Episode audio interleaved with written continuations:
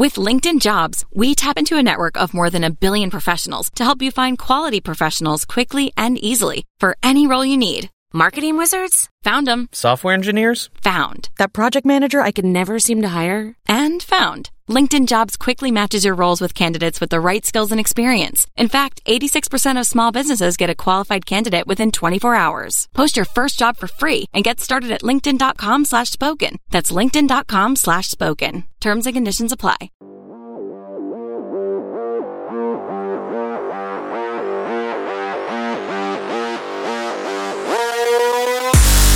Wherever you are, whenever you are, and however you happen to be listening, thank you for tuning in to DLC, your downloadable commentary for the week. DLC delivered the way it's meant to be, completely free. And that's thanks to our sponsors this week.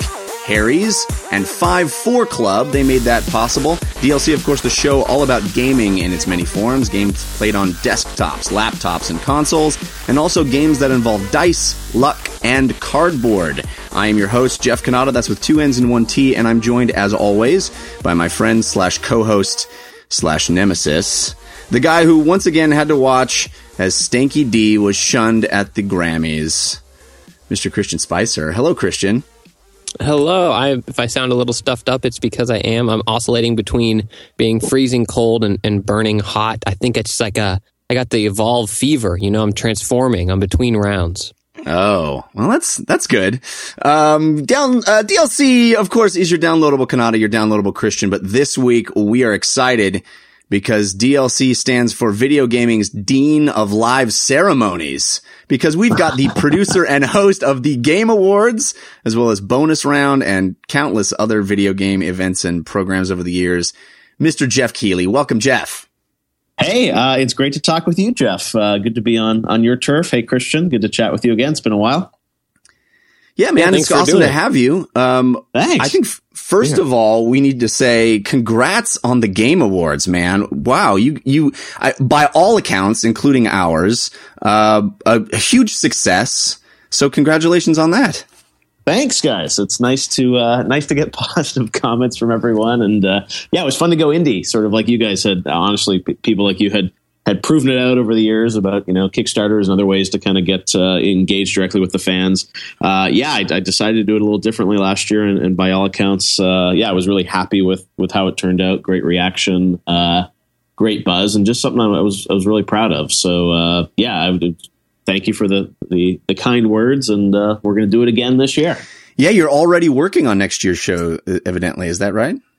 Yeah, I mean, you know, a, a show like that is is kind of a year long process. So, um, you know, last year there was a lot of drama around kind of was it happening, what form was it going to take, and even the year before when I did the uh, the VGX experiment um, digitally, it's uh, yeah, it's, it's something I really care about. So we, we certainly think about it all year long, and you know, sort of the way my year often is structured is like there's this big kind of lead up to E3, which I'm in right now, leading up to June, and then you you really turn on the jets kind of in July um, through the end of the year. But yeah, definitely the plan is to uh, to, to bring it back and, and do it sort of uh, bigger and better. I mean, the the show last year was really done only in a couple of months. Um, we finally got kind of all the game companies to agree and say we want to do this. Uh, this sounds great. So it's nice to know with a with a year head start, uh, we'll have more time to to hopefully uh, make an even better show. But it's going to be hard to top. I mean, some of those amazing moments um, are you know it, it, it's serendipitous that it all sort of came together like that, and I'm sort of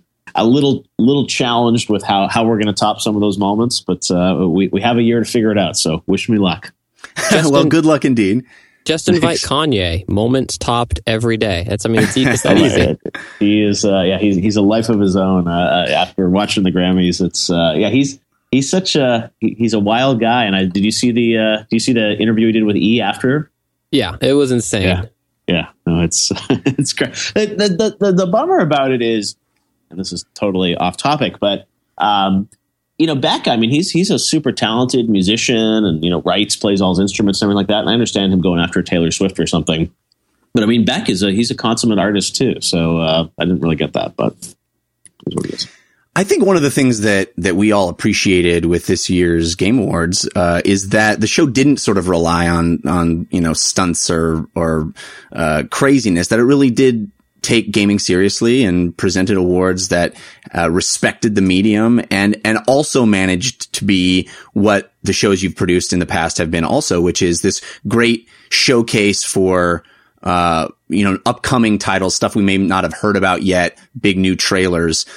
Can you talk a little bit about the balance between those two things? It's kind of a servant of two sure. masters, right?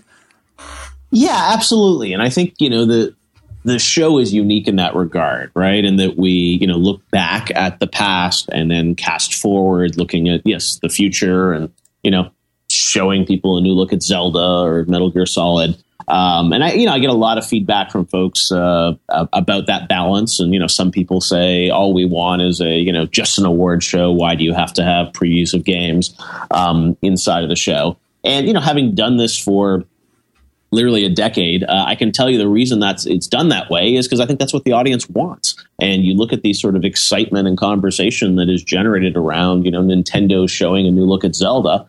Uh, you know, gamers naturally want to look forward at what's next. And yes, we, you know, want to appreciate and, and celebrate some of our finest memories, but our culture really, you know, looks forward. So, you know, the, I was at the the Dice Awards last week in Las Vegas, and that was, you know, a beautiful ceremony for the people in the room but it didn't really cross over to the mainstream. When I was watching it on Twitch, I mean, it had you know three, four thousand viewers maximum. Um, and you know that's just an award show. There's not a lot of news inside of that show, so it has an audience, and it's very legitimate for the people you know in the crowd and some of those people watching as a stream. But what excites me is getting millions of people to uh, be a part of a ceremony like this because you know you're going to tune in to see the news, kind of like E3. But then also, it's it's great that I can put Ken and Roberta Williams out there in front of yeah. millions of people and celebrate their achievements. And you know that to me is is a is a great sort of uh, trade off in that you know you're going to get all this this big news inside of the show. The publishers want to come and celebrate uh, the industry, but then all you know these smaller indie games or these tribute moments, uh, you know, you can reach a big mainstream audience, and that's really you know why I I spend my time and invest my even personal resources in doing this stuff is because I want you know gaming to be respected uh, by as many people as possible. So you know I'm not interested in doing a show for a couple thousand people. I want to do something uh, for millions, and that's why you know for many years I worked uh, you know in the TV space uh, at Spike doing that, and you know certainly it was. Uh, you know, a challenge to sort of uh, you know do something for a big mainstream audience that stays true to who we are as gamers. But what I learned last year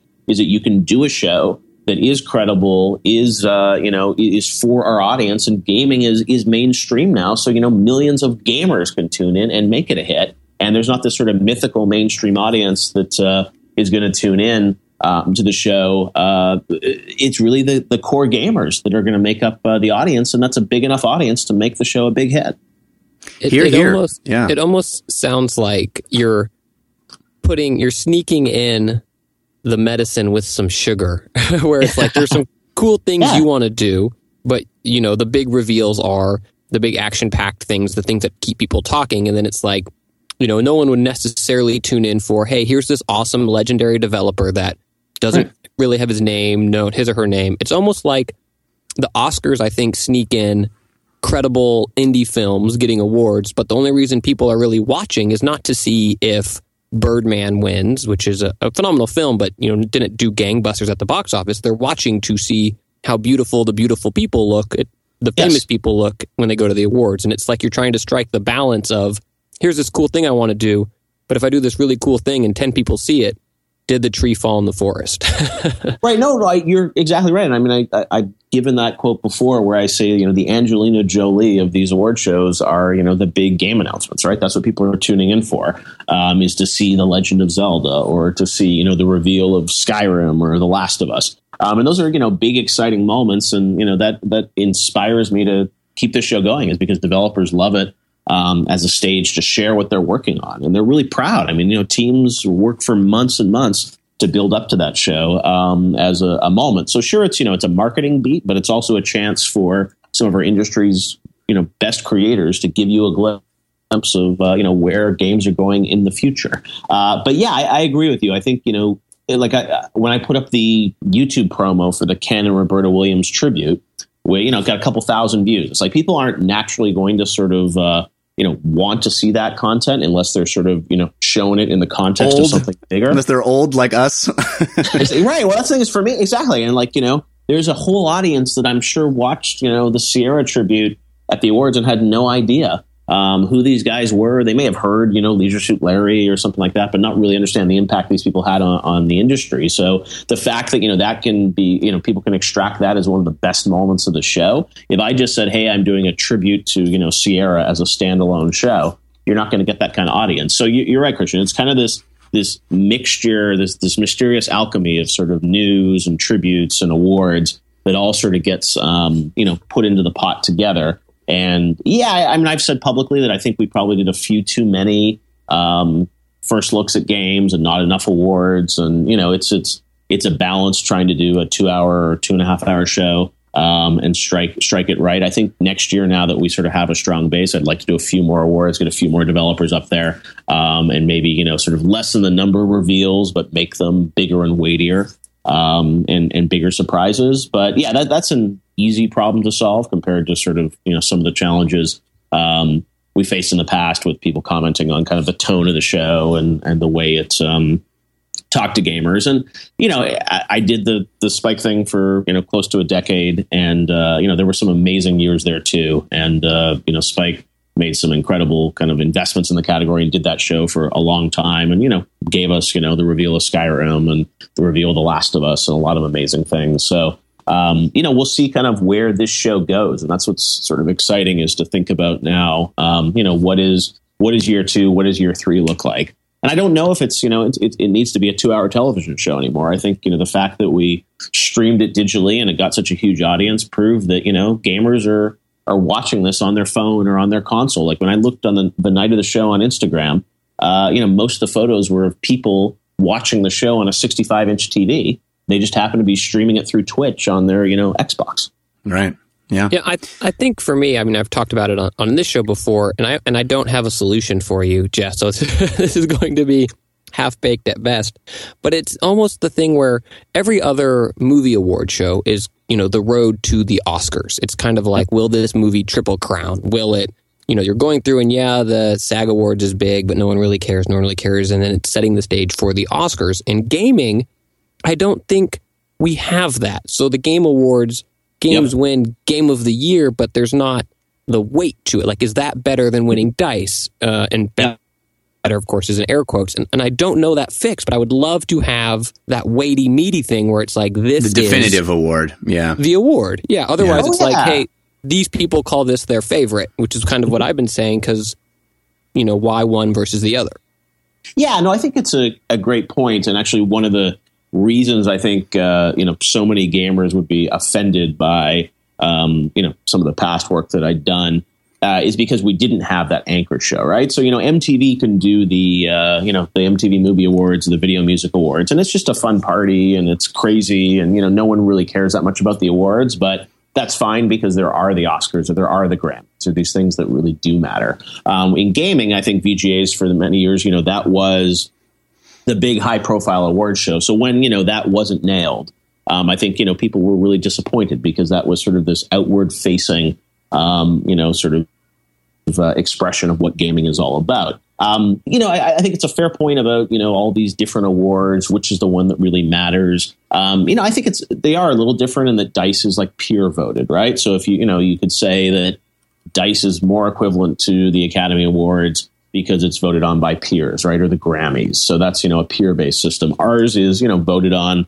largely by press and a little bit by fans. Um, so that's more of a, you know, a press awards. Um, and then, you know, there's like the GDC awards. They're voted on by peers. BAFTA's voted on by peers. So there are a lot of awards that are kind of voted on by people in the industry and creators. Um, and I've always felt that similar to the E3 awards that I do, that are awards because they're early in the year. Um, they are, you know, voted on by press in, in part because you know game companies are not going to share sort of you know their games right before they're released with their competitors. Um, so that's always been, been, a bit of a, a challenge, but I, it's actually interesting. Like Dragon Age won at Dice last week; it won Game of the Year for us. Um, so I think you know the right games are getting nominated, and in many cases winning. I think you know years ago people would have issues with some of those choices. I think you know the games that the the press voted on are the are the right games. But I, hear your point that there's not sort of that one trophy that matters. You know, certainly the the trophy that I worked on with. Uh, Richard Taylor and Weta Workshop for the awards. That you know, to me is you know I'm really proud of that, and I hope that becomes um, you know a definitive uh, trophy for the industry. But I have you know no no hope that it's you know the other award shows go away. I mean, I think the more we can do to to recognize you know great content in our industry, the better. Um, but I, I, hear you. It's like, and you know, in some ways, what that ultimate award is going to be will I think just evolve over time, and hopefully they're all meaningful. And you know, one eventually will will hopefully rise to the top. And you know, some developers will tell me your award matters the most because it's the press that votes on it, or it's the first award of the year, and you know, it's in December, so it really helps. You know, drive sales and acceptance of our games. Other people will say, "Hey, what matters to me most is you know these peer awards." So it's really you know it's it's a different they're different awards but i agree with you that you know one has not risen to the top and i think it's it's, it's evolution baby. Let's just let's see what happens. Well kudos again. Uh, we're anxious to watch uh, how the show evolves and uh, you know the fact that it's focused on the people it's focused on on celebrating the games uh, it's great to see you have gone independent with it and uh, unshackled by other influences. It, it's it's it's great. So kudos. Thanks um, guys. I really appreciate it absolutely. Uh, let's move on now, though, to the way we start the show usually, which is Story of the Week. Story of the Week, it's the Story of the Week. Story of the Week, it's the Story of the Week. Story of the Week is the part of the show where we make our case for the most important stories that happened in the world of gaming this week. Uh, this week was the aforementioned DICE Summit, which, uh, Geoff, I know you were at uh, in Vegas there, Las Vegas. Um, yes. But you have free reign to select your story of the week. Of course, listeners of the show can submit their own stories for consideration by using our hashtag. That's uh, DLCSOTW or by visiting our subreddit at 5x5dlc.reddit.com. So, Geoff, what is your pick for story of the week? Well, there are a lot of interesting things that happened at Dyson. I'm sure we'll get into, but I think you know probably the the biggest news came. I don't know, it was Thursday or Friday with this uh, news that Netflix might be doing a uh, a Legend of Zelda live action series, which uh, you know was was kind of shocking news on a, a, number of levels. I think for all of us in the game industry, but also like really really exciting. And I think it was. You know, I'm interested to get a take from you guys on it, but you know. To me, being a, a lifelong Nintendo fan, I think you know hearing of something like that, I think just you know inspires so much in your imaginations about like, oh my god, what what could this look like? But you know there's also the fear obviously of you know what would this be like? Would it be like the old super mario brothers movie or you know right. is this the right uh, partnership? So that was you know sort of the big headline news i think for me last week hearing that but then also knowing that you know who knows how real it is. And you know i, I still thought back to uh, you know Microsoft announcing I don't know it was like two years ago that they were doing a Halo series with Steven Spielberg and right. you know, we've heard nothing about it since then. So you guys know kind of the the world of Hollywood and how uh, how these things happen. But to, to even hear that there was a glimmer of hope for something like that to happen was was was pretty cool. Yeah, this was a huge story submitted by a bunch of people, including uh, at Logan R. Sharp and Dave Petro, and uh, it was reported by none less than the Wall Street Journal, although they did yeah. cite an unnamed source. So, uh, as you said, Geoff, certainly not a done deal by any stretch of the imagination, but uh, yeah, it's pretty exciting. I think the the wild success of Game of Thrones has really changed the playing field, and a lot of these properties that were considered too out there and bizarre uh, now are very much mainstream fodder. And we have a lot of i think confidence in in taking these seriously and not having to do what was done to the super mario brothers franchise for the film in kind of reimagining it. I think an authentic telling of some of these uh, game properties or fantastic uh, book properties can work, uh, as we've seen. Um, I'm a little worried about this personally, although Netflix does great stuff and certainly will put a budget into it that is commensurate to creating a top notch program. Uh, Christian, what's your take on, on Zelda as a TV, live action TV series? Well, I'm just concerned because apparently the unnamed source is Brian Williams, so we know, you know Liar. reputation. I mean, I I think at this point there's no reason not to be excited, other than my general skepticism of things that don't exist. I mean, Netflix, the Daredevil teaser trailer looks incredible. The new oh man, was it? Ta- it takes place in Florida and has Coach Taylor in it. They just released the trailer for that show. They're doing hmm, name not coming to me. Looks incredible. I mean, Orange is the New Black, and they they're putting out quality content. And Zelda's one of my favorite worlds um, of all time. The thing that makes me most skeptical of this, though, is this seems really forward thinking for Nintendo to be partnering with Netflix. I mean, Nintendo, yeah, they have their amiibo, but I mean, those that, that they're not getting enough out in stores. Like everything Nintendo does seems like we get what you're trying to do, but you're not really doing it. and like a Zelda live action Netflix series, I don't know who in Nintendo would think to do that. It doesn't seem like Well, that. I'm sure that somebody walked into the door with a big check and said, Hey, Nintendo, you interested? And they went, Yeah, maybe, possibly. Um, Yeah, I mean, you never like I, you know, I worked with Nintendo on the uh, the Game Awards, and we did that cool thing with Imagine Dragons and Koji Kondo, and that was the kind of thing that you know I thought would would never happen, right? And it was like so amazing to see, like you know, contemporaries of fans of Mr. Kondo, and like when I told Imagine Dragons that hey, you know, Mr. Kondo is actually a fan, might want to work with you, like they were freaked out, and I just think you know, there, there's something magical about Nintendo, as you said, Christian, that was like that was unbelievable to me that Koji Kondo was going to fly over from Las Vegas and play with Imagine Dragons. So, you know, it's Nintendo. I think you know, Mr. Iwata has publicly said that uh, you know I think they want to get a little more aggressive with thinking about you know licensing and working with sort of other partners. And I remember he said that quote. I was maybe a year ago, and no one really quite knew what that meant. Um, so maybe something like this is you know one possibility. But I, I agree with you. There's a lot of questions around you know even fans have said to me, it's like, well, there's not a lot of, you know, there's not talking in Zelda. So it's like, how do you kind of add lore on top of it? Well, let me ask you. I- I've let me ask you directly then, Geoff. How do you, when you close your eyes and imagine the perfect live action Zelda series, what do you see? How does it work? Yeah, you know, it's a it's a good question. I think you know the Game of Thrones reference certainly you know is is a very shorthand way to describe it, but you know how violent is it, right? I mean, it's like you know Game of Thrones for families. I think was the quote in the Wall Street Journal. So you know, I, I wonder should it be live action? Should it be CG? I mean, you know, there's amazing stuff people can do with sort of you know uh, great CG. So it's like, could that work? Like, you, I don't know if you've seen the the Pikmin shorts that I think Miyamoto did in Japan Yeah. but those are really cool. And I'm like, would that work for Zelda? So yeah, I don't, I don't know. I mean, it's just, you know, I, for years I've always asked Miyamoto, like, well, what about adding, you know, voices to Zelda? Like, I mean, we Right. look at this new Zelda that we had at the Game Awards. Would that be cool with like, you know, full, you know, full voiceover and big cutscenes? I mean, is that what people want? Do they want, you know, Zelda Lord of the Rings? Um, and you'll find probably some people that would say, absolutely, like that would be so amazing um, and other people that would say like no i mean nintendo is there's something magical about the uh, you know this safe kind of world and universe that nintendo's created and i don't want it to be like every other game out there and that's i think the, the challenge you know anyone would face in kind of adapting this to the to TV, it's like you don't want it to just feel like Lord of the Rings, but with you know the Zelda world layered over it. Right. Um, and I actually I don't know. I mean, it's a really hard problem to solve. And is it you know a, a main Zelda storyline? Is it a side story? You saw like you know Microsoft played last year with Nightfall and the idea of this kind of prequel that will lead up to Halo Five. Yeah. And it's like, you know, is it better to, is it tied to a certain part of the fiction or is it just something set in the world with new characters?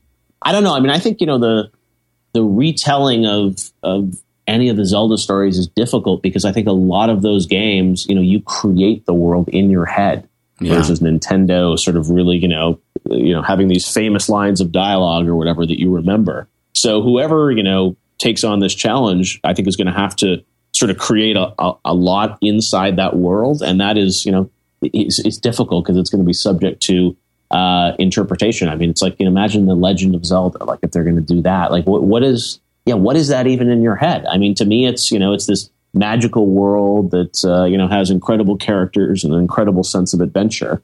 But, uh, you know, creating even like the battle sequences and things like that, how how realistic is it? Is it fun? That's why I think the CG angle is interesting because it could be a little more abstract. I wonder when you get to full live action, it's like you know, I, I don't know. Maybe it would be fantastic to have you know, Lord of the Rings, but in the Zelda universe. But is that is that Zelda? I don't know. For some people, it probably is. Well, I, I worry a little bit about the Game of Thrones slash Lord of the Rings reference because I think it's a double edged sword uh, in the sense that yes, you want that feeling of authenticity, you want that feeling that this world could actually exist. And that's always the tantalizing bit when you're a, a, video game player and you, and you hear about one of these games going to the big screen or going to the small screen in this case is the idea of something that I've seen virtualized made to look like it was actually a real place. That's the exciting part. But the other edge of that sword is this sort of self-serious, dour, kind of overly wrought darkness that seems to pervade a lot of these properties, specifically in those two properties. There's this level of darkness that I just do- don't think fits with Zelda. And, you know, yes, they said Game of Thrones for families. I hope they lean heavily on the families. For, for my money, I think the way this would be most exciting, and I tweeted this out this week, is cast Link young like mm-hmm. 10 or 12 years old and have it be this sort of adventure story of this young boy venturing out. And yeah, he's fighting with a wooden sword for a lot of the show. You know, he's smacking things and have it really be fantastical. I think having it feel more like the film version of where the wild things are, where it's, you're like mm-hmm. sort of in this young boy's experience of, yep. the, of the world. I think that could really work, but I don't know. Um, what's your take, Christian? It's it's a fine line. If they pull it off, everyone will be um, cheering them all as geniuses. I, I think you know some other examples. People were saying it would be called Hyrule and talk about a world before Link is tapped, right? I mean, there's a whole world with bad stuff happening in it. In every, well, I think every. I haven't played every single one. I didn't play the Oracle of Seasons games. Um, but there's this whole world where there are warriors, there are other people with swords. There's a blacksmith that lives in this world and is making weapons before while Link is just a a stable hand or a, a blacksmith's apprentice or whatever. So I think there is a route where they could do a Gotham esque approach. I hope. I mean, that to me gets scary because then it's like, how many winks are they doing at, you know, you're going to be the one, you're going to be the one, like a young Bruce Wayne or a young Link or whatever. But I think that's where it becomes difficult. What I would like to see is a if you want to get it away from all of that, I want to focus on Ganon. What who is he? Where is he? What is he? the Ganon years. serious? I'm I'm dead yeah, serious. That's thing is there's so many of these characters, you know, there's, there's so much backstory. And it's like just to think of, you know, as you said, like what are their stories? Um, and you know, it, a lot of I think, you know, I don't know. You'd have to ask Nintendo, but I would think a lot of this stuff isn't really fully developed. It's you know, it's not like there's this you know story bible like when you go to uh, you know microsoft on halo. It's like there's this huge canon and it's like yeah. i actually don't know. It'd be fascinating to see sort of what's there in the world. Um, but yeah as you said if you can explore characters their their backstories and you know working with nintendo and a writer or whatever i think fans will go absolutely crazy for that um, to define the fiction in some way. But yeah it's, it's one of these things that people will debate uh, you know, like we are for you know for years, and it'll be interesting. And then see, it'll like, probably not even happen. well, I, exactly, and you never know with this stuff. I mean, as I said, the the Halo example is a great one. That yeah. it's just like you know, for years and years they've been talking about it, and then even there was that you know that Nightfall series last fall, which I only what did you guys watch that? Yeah, I went to the premiere event and watched the first. What was it? Five of them, I think. Um, yeah, there were. I think yeah, there were five total. I think they showed one or two at the premiere. Uh, I only yeah. watched the first one, but it felt like people weren't weren't that into it, right? Ultimately, yeah, I I was certainly not am super impressed with it. I appreciated yeah. what they were trying to do, but it didn't really seem to live in a. But but you know that I think even you can't compare to a Netflix production, right? Because even even hmm. with the amount of resources they put into that, it will probably pale in comparison to what a Netflix kind of a. I don't know. I mean, that was that was like I did the panel with them at Comic Con. I mean, that was like Ridley Scott. I mean, that was you know yeah, I think true. They, you know, like eight. I mean, that was an eight figure budget. I mean, I think they that definitely again. Yes, I agree with you, but it's like you know I don't know. Like HBO, if it was HBO, I would agree. Uh, Netflix, I think, does good stuff. I mean, House of Cards looks good and everything like that. But uh, you know, they're trying to be a, HBO. You know, so, well, I think Netflix not, is know, trying to like, be HBO. well, it's not you know like a Warner Brothers movie or something, right? I mean, right, that's where if right. you want to get to that level of production. So I don't know. Yeah, it's, it's it's fascinating. I just think all this stuff people are exploring it. You know, Assassin's Creed. They're supposed to be doing a movie. It's like you know, there's there's lots that's always talked about it's mm-hmm. hard to get think of an example of a video game thing that's done right. And my, my only hope with this, whether it happens or not, is that you know everyone's very deliberate and careful with it. Because as we've seen with video game movies, it's like well, you know, one bad one comes out and it sets everything back. And then it's Yeah. like, well, video game movies don't work. It's sort of like what, honestly what I went through with video game television. It just sort of like over these years, it's like, you know, when it's not done right, then everyone else is like, well, we don't want to touch it. So it's like, hopefully, you know, Zelda would be an amazing first, you know, choice. But I also, well, I, I wonder, is that the best one for Netflix to do, or is it sort of like they should prove out the model with another game franchise, and then they get to sort of, you know, ascend to get to touch Zelda? Yeah, you're not allowed Um, to touch the, the Zelda yet. You have to Exactly. build the Triforce.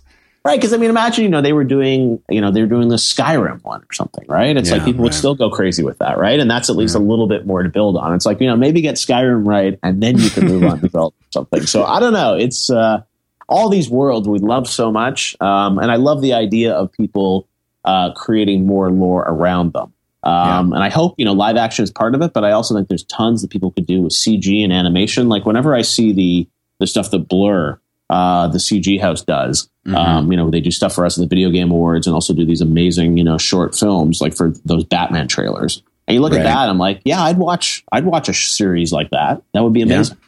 Yeah, it's gonna be interesting to see also how the the World of Warcraft film changes things. But uh, let's move on. Uh, Christian, what is your story of the week?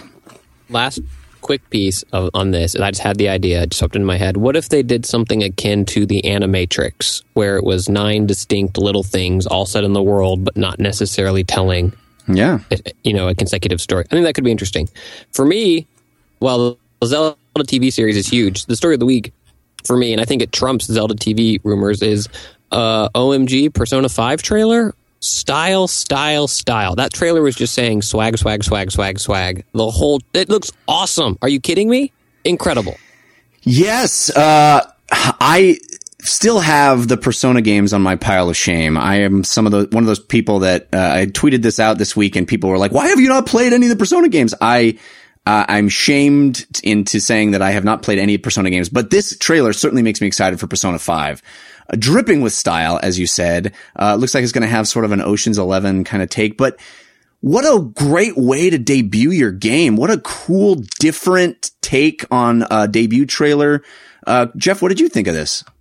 Yeah, I think Persona is one of those franchises that you know is certainly a very core franchise. But what I liked about it, eh, and you know, this is partially the challenge that Japanese games have, is how do you build something that really can speak to kind of a wider audience? And when you know that trailer, what I love about it is the the fidelity of it. I just had no idea that you know the, the level of animation that they were going to be able to sort of put inside of it. I mean, it, it looked really appealing, not only to fans of Persona, but to a wider audience. And that, you know, Atlus, their games are, it's a great example of a franchise that, you know, if you know the franchise and if you have friends that play it, you play it, but otherwise it just, it doesn't enter your radar map. And when I saw that trailer, it was just so wacky and just sort of out there and, and full of kind of fun that I think anyone that looks at it would even like, you know, when they were going through the menus, just the way that it sort of, Yeah. you know, transition between things, you're like, wow, this looks really kind of, you know, new and different and fun and uh, you know and, and even visually looked uh, you know really impressive so no it was one of those ones that i, I actually didn't know what to expect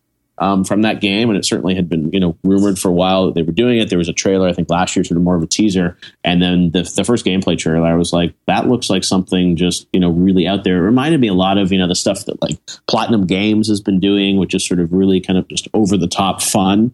Um, when i saw that i was just like wow the entire Yeah. world just came to life Yeah, for sure. Um, the Gru here in the chat said he loved the music in it so much. I would agree with that as well. Fantastic music. Just, it, it, it goes to show how much, uh, if you do something different and original and really, uh, commit to it, it'll stand out. It'll stand out.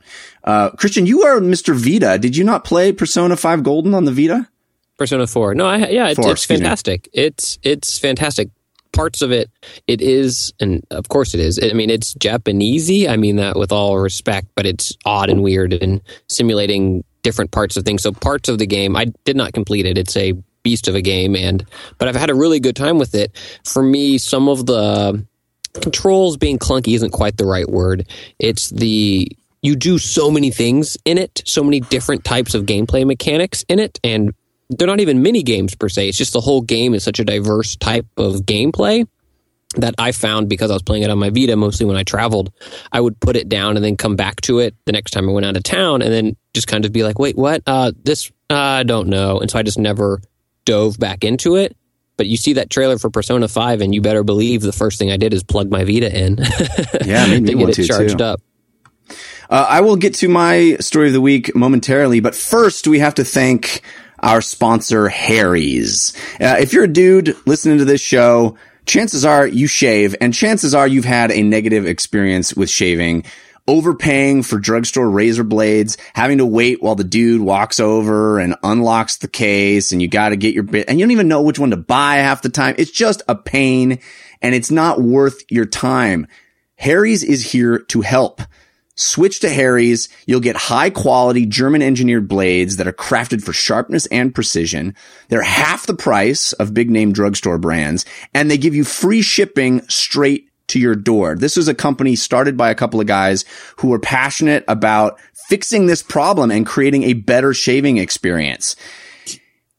It's they have a their own factory in Germany. They've created some of the world's best blades, and they ship them to you. Uh, both Christian and I have gotten some. They're really cool. It comes in this stylized box that kind of feels like you're opening a cool Apple product or something. All of the uh, the shaving creams and gels that that you can order are really high quality. They smell great. They make you feel fresh and clean after you've done shaving. It's great stuff. And the best part is because you listen to this show, we're going to give you five bucks off your your first purchase at Harry's. So if you use our promo code, which is DLC, you go to harrys.com, that's H-A-R-R-Y-S dot com, put in our promo code DLC, you'll get $5 off your first purchase. And after using the code, you can get an entire month's worth of shaving for just 10 bucks. Plus it supports the show, lets them know that sponsoring us was a good idea. And that's good for everybody. So cut out the middleman. Get yourself good shaving equipment at harrys.com. Use that promo code DLC and we'll hook you up with five bucks off. Pretty cool stuff. Uh, all right. So you guys picked two of my favorite stories this week already. Uh, but I do want to talk a little bit about DICE. We talked about the awards already, uh, Dragon Age winning game of the year, although really Shadow of Mordor was kind of doing a clean sweep up until that point, Yes. uh, which is really interesting that Dragon Age got the game of the year nod. Uh, the nominees for game of the year were Destiny, Shadow of Mordor, Far Cry 4, and Hearthstone. Uh, I would argue that the game that's going to have the most long lasting impact on the industry and is going to be around the longest is Hearthstone. Um, Yep. but, uh, but I, you know, very much love the new Dragon Age. I think it is a worthy game of the year for sure. Um, but, uh, but it's cool to see, uh, to see Dice Summit and see so many of these really interesting stories. This is a conference, a, a, a an event that isn't built around debuting anything. It isn't uh, a news source. It's it's really for developers to get together and discuss sort of trends in games and and really make presentations to one another. Jeff, you were there. Uh, what was yeah. what was your feeling? How, were there any great talks that you saw? What was your uh, imp- um, impression? Um, we did a uh, we, we shot a bonus round out there, which is is up on uh, game trailers now, and yeah, Dice have been going to for a decade, and it, it really is, as you said, Jeff. Uh, it's for people in the industry. It's the closest thing you know our industry has to uh, you know, sort of a TED like experience, um, where it's a bunch of creators coming together. It's maybe only two or three hundred people, um, and all the top creative people in the industry just coming to talk about kind of issues and and topics um, that, that that matter to us. Uh, so yeah, the awards were good. Um, you know, I was there. You're right. Shadow Mordor um, looked like it was going to win everything, and then Dragon Age sort of crept in at the end for uh, for Game of the Year. But uh, you know, I heard there were Diver- audible gasps when it when it won. yeah. Well, because it was yeah, it was one of those things that uh, Mordor kept winning all night, and I don't, I don't, I can't remember if Dragon Age was even up on stage um, all night, and then finally it won Game of the Year. And you know, it's always just so hard to predict that stuff because sometimes you know people on peer panels might say, "Oh, well, we gave so many," you know, I voted a lot for Shadow of Mordor, so maybe I'll give this to Dragon Age. Uh, Yeah. But yeah, no, it was you know good group of nominees, very similar to uh, our awards. I think the only difference was that we had Bayonetta um, up for Game of the Year versus Destiny. Um, but yeah, you know, similar group, and uh, yeah, I agree with you on Hearthstone. That's one of those games that I, I think uh, you know is only going to get bigger this year when you think of uh, you know it coming to phones. And the thing Yeah. is that they've done this all on PC and iPad, and to think that it's going to be able to you know uh, you know Android and I- iOS phones, I think it's going to blow up. And it was probably a little too radical for anyone to give it Game of the Year.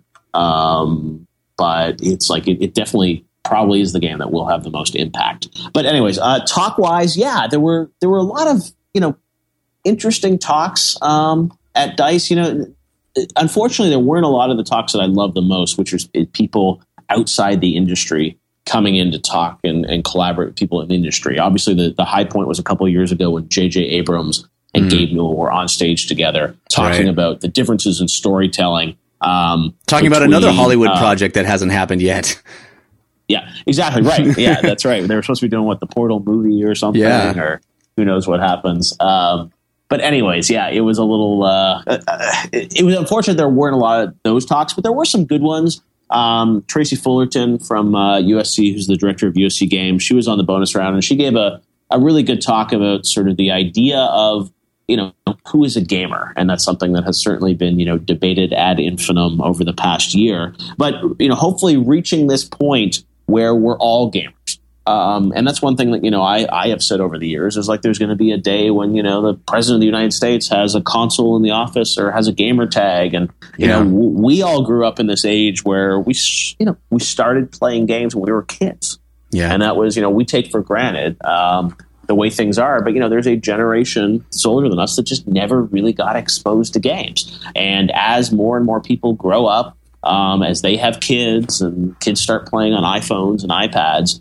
um, you know, everyone's going to be a gamer. You don't ever say like, "Well, I'm a film watcher." Yeah, and, right. It's just know, taken for like, granted. You know, exactly. It's like everyone watches movies. Yeah. Um, so that was a, a, really sort of inspiring talk, and you know, to hear her talk about the students that now come into the USC Games program and they have a you know number one ranked program. I, I went to USC; it's a great school. Um, you know, Tracy's talking about these kids who are you know 18 years old. They come in and they want to make games, and they also you know they don't just want to make first person shooters. They don't want to make RTS games. I mean, they're coming in with radical uh, you know ideas ideas that are you know pro social issues that they want to address through games and and explore sort of a wide gamut. She was saying that half the people that are coming into the game program now are women and that's, that's so great because yeah. it's uh, you know a situation now where most of the people when I go around to game developers, it's still you know largely a a male dominated uh, industry on the development side, but that's starting to change. So it was just encouraging to kind of hear about these younger generations um, because you know it's it, I started out writing about games when I was you know 13, 14 years old. I was a me kid. too. Yeah. And yeah, and it's just amazing now. It's like it's, it's, it's kind of crazy when you think of you know here we are in our mid 30s now kind of talking about games and there's you know just this youtube generation all these you know generation z these people who are playing games. It's like how how is this world going to shift? And it was just encouraging to hear that you know gaming is is a really cool thing. And you know to think i could go back to usc in 20 years and they will have like a big video game program and that will be like a legitimate course of study. Um, yeah. it's a long way from you know when i applied to college and i remember i put on my application that i uh, you know, I, I, I love playing CD-ROM games. And the admissions officer called up and said to me, "It's like, what's a CD-ROM? We've never heard of this." wow, that's crazy. Yeah, it's it, this is definitely one of my favorite talks in in reading about uh, Dice over the weekend. Um, and I loved seeing Tracy Fullerton on bonus round. It was great that you got her on, but the, this talk was so fascinating. She talks about, um, moving in, moving toward an age of play, you know, so we're sort yeah. of in the information age now and, and there will be this age of play where not only is everyone a gamer, but gaming in and of itself it will be permeating into other areas of life. So it won't be just an entertainment medium anymore. And I think really what she's talking about is interactivity when she says gaming. And, and I think that interactivity, uh, I've said for a long time that, you know, it's, it's pretty evident the easiest, best way to learn something is to be inside the system, right? And when you're interactive, when you're inside a game, you know, stuff like Sim City, for example, there isn't a better way to understand the sort of causal relationships between where I put a road and, you know, sanitation and all those things. Being inside the system and having to actually physically manipulate it and, and learn, uh, you know, how one thing impacts another. That is a huge both learning tool and, uh, and entertainment. So it, it will bridge this gap and cease to become, at least in her view, a purely entertainment medium and become this thing that really anybody in any field is going to want to have some sort of gaming development background in order to be accomplished in their field. I think that is a pretty radical, interesting perspective as well. Yeah, no, and that was what was exciting is that you know she's inside of an educational institution that has students from you know across different fields wanting to be a part of games and and proving that yeah the thinking that uh, you know goes through playing these games, especially you know strategy games and whatnot. I mean, you know, people joke about you know pe- people spending as much time as they do playing something like League of Legends, but I mean the uh, you know the strategy that goes into thinking about that and and resource management and everything. I mean, it's really uh, it's powerful and constructive, and uh, I, I hope as a society we're moving away from you know the idea of uh, games being bad for you. And I think you know that I, I think you know now it feels like the debate more is about our games, uh, you know, too close-minded about sort of the themes they attack and things like that, versus like, you know, there's too much violence in this game, or this game has a theme which is, you know, should be shielded from, you know, society. I, I think we move past that, and yeah, my hope is that we're going to see, you know, games uh, being a, a real positive influence, and and I think we're seeing it with, you know kids now. I mean, playing on their iPad and iPhone. I mean, it's it's it's rare you see a kid now who's uh, you know, five years or older that doesn't have some type of screen to interact with. Right. Yeah. And, and, you know, you and I and, and Christian as well, we grew up in a time where if you were a gamer, it pretty much meant you had, you played everything. And we're, yeah. Now at a point where there is so much, there's so much being developed, so many games and so much in such a broad spectrum that it almost becomes like, you know, I, I'm, I'm a, I like cars, but I have a very specific type of car that I like. You know, I, I, don't drive all cars. There's, there's, you know, the minivan for the moms and there's the, you know, the SUV for certain, and there's the Jeep and the off-road vehicle. So there's these, it's a much broader medium that is, can be specialized and we can have these, you know, these subgroups, these sub hobbies that we can all be into, but gaming as a whole becomes this grander, much more broad mainstream medium. Right. And that's, that's what's true Tracy's point, I think, is that you know we we look at other types of games, and even if they're not for us, they're still valid. And you know, right. I look at people that play Candy Crush or people that uh, you know kids that play games. I mean, that's uh, there's a whole world there that you know doesn't compete with uh, who I am as a gamer. It's just great right. to think that you know people will start playing one type of game, maybe graduate to another type. But yeah, there's as you said, there's so much diversity out there. Um, I think it's really encouraging. And you know, yes, you know, Dragon Age or Persona has a uh, you know a core base of people that will love that game. But just because someone plays a different type of game doesn't mean that you know uh, you know we are less less gamers because we play right. a certain type of game. Uh, Christian, you want to weigh in on this? Yeah, I mean, I, I tend to agree with a lot of what you guys are saying, only because we are deep in that field. I mean, here we all are Monday morning slash early afternoon talking uh, over the internet to each other about games and having a intellectual discussion about games and gaming. At the same time, I don't think the term gamer or that persona will necessarily go away despite these people's grand ambitions. Yes, I think you'll see the game of gamification or whatever game systems implemented into other things as people grow up with it and learn it and you know use these these tool sets but you still have film buffs or um, Marvel Zombies or you know muscle car. Yeah, everyone you can be a car guy or whatever. And two, Jeff. I mean, I'm I'm five years out from a minivan. It's going to be Dad's minivan. five years is five years is is grandly out out uh, estimated. You're you're. It's going to be like it's six months. That's true. Amanda's due uh, on around Mother's Day. Hello, minivan for Father's Day. Um, but I don't. I think you still will have this core gamer or whatever it is, just like you have. Yeah, everybody goes to the movies, but not everybody would consider themselves a a film cinephile. Or, yeah, yeah, right. exactly. Or they don't line up to go to movies on opening day or whatever. So I don't think we'll get away from gamer. I just think like even today, Amanda, my wife, probably plays more games per hour in the week than I do because she goes to bed and plays threes or whatever, you know, before she falls asleep every single night. But she doesn't consider herself a gamer. So I think people are trying, trying to be overbroad and overly romantic about in the future we'll all have flying cars and everyone will game. No, not in the way that we define it. I don't think that's going to change. Uh, another story I wanted to bring up and get get your take on, Jeff, uh, and this kind of leads right from what we were talking about about how mainstream gaming is, uh, is uh, the re- earnings report from Activision. wow, they made a lot of money. Another four billion dollar year uh, with uh, over 800 million, 850 million in revenue, uh, and that's on the back of obviously Call of Duty is their is their workhorse, but Destiny and Hearthstone this year were, were big uh, blips for them, pulling in record numbers, uh, which is I think encouraging in the sense that both of those are new IP in a lot of ways. I mean, I guess you could argue Hearthstone is uh, a WoW joint and Destiny is a Halo joint in a certain respect, but for the most part, new IP. Um, do you look at this kind of crushing gain that that Activision is pulling in as a positive for the industry, or do you worry about it kind of entrenching them in a certain type of release year after year?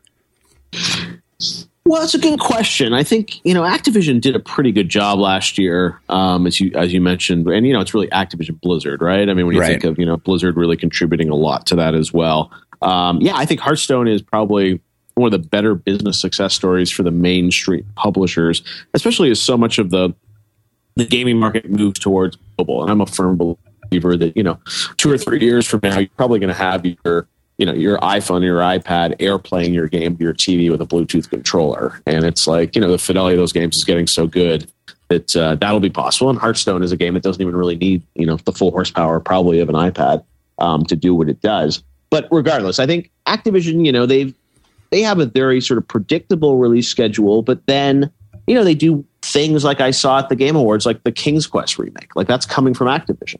Right. And it's like something you wouldn't expect. They sort of relaunched the Sierra label. So I think they are trying to to do some different stuff. But yeah, at the end of the day, you know, you know their playbook. There's going to be a new Call of Duty every year.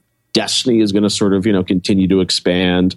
Uh, you know, the Skylanders is big. I mean, those are the the big three anchors and Blizzard. So, you know, is that a bad thing for the industry?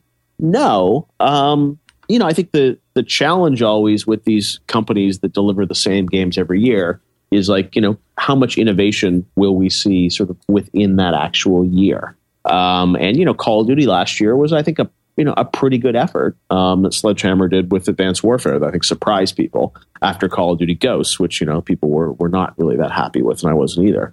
Um, so I think you know it really comes down to like how much innovation can they put inside of those products, and I think it was a good year for Call of Duty. Destiny, you know, probably one of the games that, that our industry as a whole is, is, sort of most conflicted about. You know, I have tons of friends that uh, you know continue to play that game, um, and you know, sort of uh, don't necessarily love it, but they keep playing it. Um, And it's going to be interesting to see. You know, my my my time with the, the game has sort of come and gone, and I feel like you know, will they bring people back this year, this fall? Um, you know, they were very careful in the earnings call to not necessarily a se- say a sequel was coming out this fall. They sort of said a major content release. So it'll be interesting to see is it a $60 game they're bringing out at the end of the year? Is it just an expansion pack or sort of how they frame that? Because I think Destiny is the game that they probably have the, the most challenges with in sort of figuring out what does that look like on a go forward basis when they still have, I think, a lot to fix. Um, certainly with, you know, the story and the world and the game. Uh, but yeah, Activision overall, I think is, you know, it's a predictable company, but they seem to be doing pretty good. And, you know, I think the idea of them being this sort of, uh, you know, big bad company, I think is sort of, you know, passed by the wayside when you look at, you know, the company that I think most gamers love to sort of uh, cast aspersions towards right now is Ubisoft after mm-hmm. looking at what happened with Assassin's Creed last fall and things like that. So, uh, you know, it's, it's sort of a uh, a merry-go-round of which which which large game company will be hated every year. It was EA yeah. a few years ago. Yeah, EA is so, EA yeah. is sitting there going, "I'm so glad nobody's mad at us right now." exactly. Yeah, and that's partially because they didn't really ship a game because right. um, you know they, right. they passed on on Hardline and moved it to this year. So yeah, I, I think you know Activision's got a really good business, and I hope they use some of that money to invest in in new different things. And King's Quest was a great example to me of something that you would not expect to come from Activision, but it is. Right. Yeah, yeah, I agree. Uh, Christian, what's your take?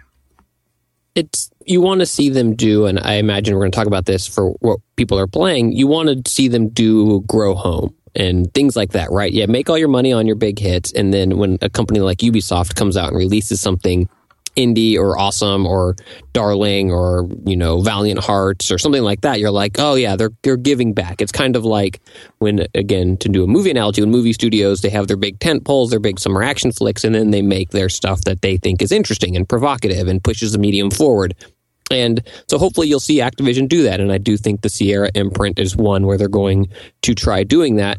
And at the same time, more power to them because we are the ones buying all of these games. You're right. Like no one is making you buy Call of Duty every year, but they keep making a really, really good game. Yes, there's Call of Duty fatigue, but man, those games are polished. The online works. Yes, there, I had some glitches and I went through that experience on this show already, but all said, every year they release a game that is top tier when other companies release a game every three years that are oftentimes broken. So kudos to them for, for raking in that dough.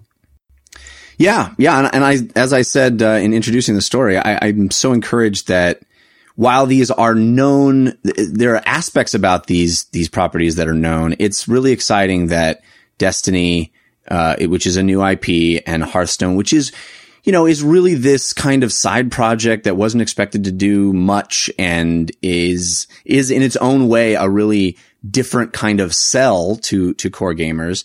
Uh, I mean, it very much is a tabletop game. It's a tabletop trading card game that, uh, no one expected to be great, uh, on digital and is hugely successful, hugely popular. And I think as we were talking about when we were talking about the awards, I think it's going to have a huge footprint going forward in the industry. And so I, I find it hard to criticize any company that has that much success with those kinds of games. Uh, you know, going forward, yeah, keep keep churning out the Call of Duties if people want to play them. I'm I'm certainly one of those people that took a year off this year from Call of Duty. I'm I really kind of feel like I've been there, done that. But uh, if if the audience still clamors for it, deliver it as long as you also deliver these other kinds of experiences and and be a little risky. Um, then, you know, then I'm all for it and, and kudos to them and make, make sure that, uh, you know, this industry keeps growing. That's great. That's great. Um, all right. So let's, uh, let's move on to the playlist. But before we do, I want to thank our other sponsor, uh, FiveFour Club. You've heard me talk about FiveFour Club on the show before. It really is the solution to the problem that I have, which is I don't like shopping for clothes. I really don't. I like looking nice. I like being stylish, but I hate the process of going to the mall and wandering around and trying stuff on and decide, oh, it's so expensive and, uh, FiveFour Club solves that problem by having really stylish, cool clothes. It's a contemporary apparel brand which he said effortlessly, uh, based out of Los Angeles. It was founded in 2002. And, uh, these are really cool, stylish clothes that are put together by your own stylist. So what, what happens is you sign up for FiveFour Club and then you select your profile. It's like t-shirt and jeans, dress to impress or business casual. And then a stylist will select clothes based on your style profile and send you out heavily discounted clothes. It's really cool. You get $120 or more worth of clothing for just 60 bucks a month. They're really stylish. I will tell you a honest to God story that happened today. My sister is in town. My sister and my mom came into town to watch the, the play I've been doing. And, uh, this morning I got up and put on uh, the pants that I got from FiveFour Club. And my sister walks in and goes, Oh, those are cool. And I was like, dang it, Courtney. I'm going to have to now tell this story on my show because I'm about to go record my show and you just un, unrequested, you just complimented my pants. Uh, so the, this is, uh, stuff that people find cool. My wife has, has dug the clothes that I've gotten from FiveFour Club. It's great. And you get a special $20 off if you go to get54.com, that's G-E-T-F-I-V-E-F-O-U-R.com, we're going to give you 20 bucks off by using our promo code DLC20OFF, DLC20 off. Put that in your first month. You get your 60 bucks is actually 40 bucks and it still gets you all this cool clothes. Check it out, sign up, solve the problem. Don't have to go and, uh, buy clothes anymore. They just come to your door. It's great. It is great. Five floor dot excuse me, get54.com, offer code DLC20OFF. Okay, now it's time for the playlist.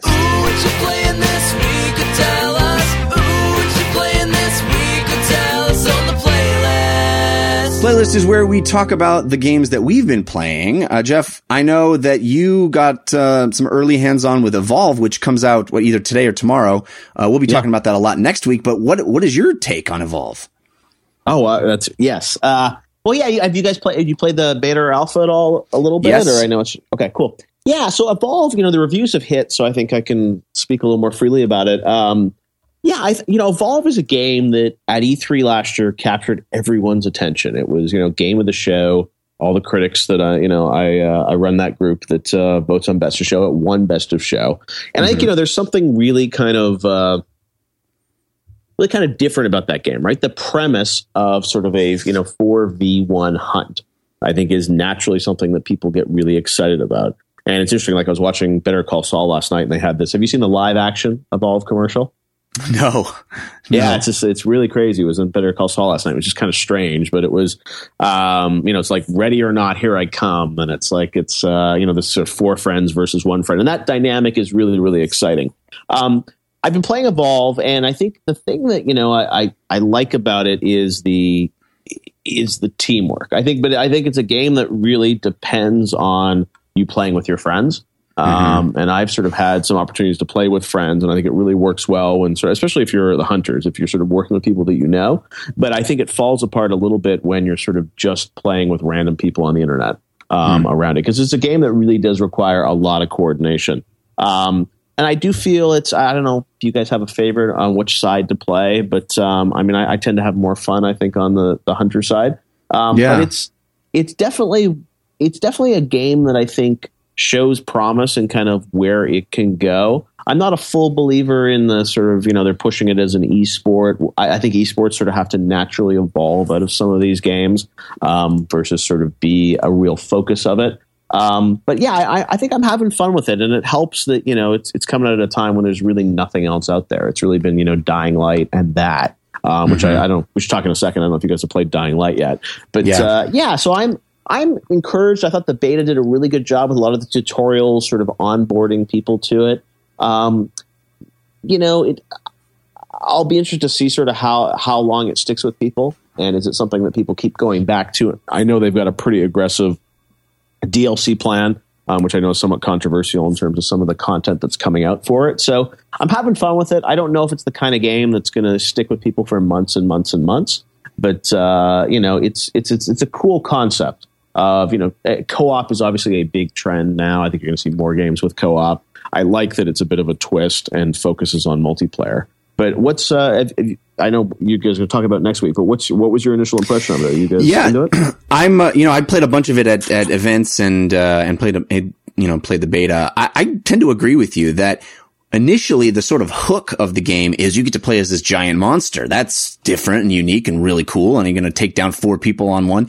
But I found myself much prefer, much preferring as you did to play the hunter side because it's, it's just inherently more fun to be like, yeah, we did it. And then the one guy's like, yeah, I, I guess I, I didn't do it. You know, the, the, the one solo yeah. guy either succeeds or doesn't. And yeah, you do feel, empowered and and cool but when you've got four people surrounding you trapping you uh it's just not as cool as when you know i'm shooting down a heel for my buddy who just laid a trap uh, you know, and, and a third guy is, you know, scouted the area with his, you know, UAV and all that stuff. All that stuff I think is much more fun, as you said, cooperatively and, and as this big uh, group, uh, mission, and then the one poor guy on the other side trying to survive.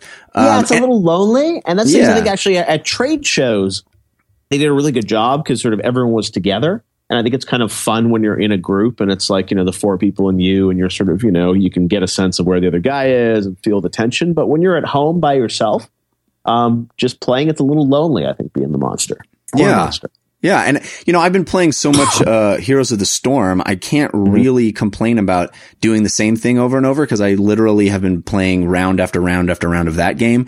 But for some reason, Evolve does feel like round after round after round of the same thing, and I I got maybe it's just first person shooters are are kind of on the decline in my my uh, obsession level, uh, but it just felt a little bit repetitive. I'm I'm anxious to get more hands on of the final build this week and and really get into the general population of online play with it to see to see if it can hook me better. But um, Christian, this doesn't seem like a game you would be super excited about, or am I wrong? No, I mean I spent a lot of time with the beta, and I love the idea that it's a new, you know, um, they're trying a new concept with this game, right? Where you've seen uh, Pac-Man Versus or even Four Swords, Zelda Four Swords, and other things have done this. The the new Fable game, I think, is somewhat similar to to what this is trying to do with this asynch- not asynchronous. Well, I guess it is. Whatever. You know, this new take on competitive and cooperative multiplayer. I almost feel though, and I think you mentioning Heroes of the Storm. For me, I, I feel like these types of games almost work better with simpler graphics, and I think for some reason oh, I because disagree. this, Go ahead. really i think this game looks like you know like a gears or that over the top realistic bloody whatever. And i i think a game like is it overwatch? All these one word generic names i lose track of. Or team fortress 2 type of graphical approach for this. You're getting in you're getting out you're doing the same thing over again. It's really the key of this game is teamwork and using those skills and working together and laying your traps and then the monster evading for some reason in this game when it's this big gross wet world, I don't like it as much. Uh, it's interesting some of the comments that we've got in the chat here. Uh, Trojan says, I think the game's longevity really hinges on whether or not the game is fun with randoms. And M. Gomez says that he thinks it's going to suffer from Titanfall syndrome, no community after two or three months. So it's interesting that people are uh, kind of pessimistic about it. Um, I don't know. It, it certainly wows on the first few playthroughs. It's a, as as we've been saying, it's a novel concept. It's fun right away. I just don't know longevity wise. I think I agree with some of the commenters here that I don't know if it's going to stand the test. But but no we'll one will be talking about this at end of the year. No one will be talking about this game. Well, and it's sort of like you know, t- it's similar to Titanfall last year, right? Which was you know, sort of very, you know, a lot of excitement in the beta. Game came out, and I think people had fun with it. It just, as you said, uh, Christian, it was sort of forgotten at the end of the year. I mean, it got a couple nominations, but it wasn't Game of the Year. I worry that Evolve, you know, may not have um, the longevity there, but we'll see. I mean, I think it really comes down to now games like that. It's like, do publishers treat them as a platform?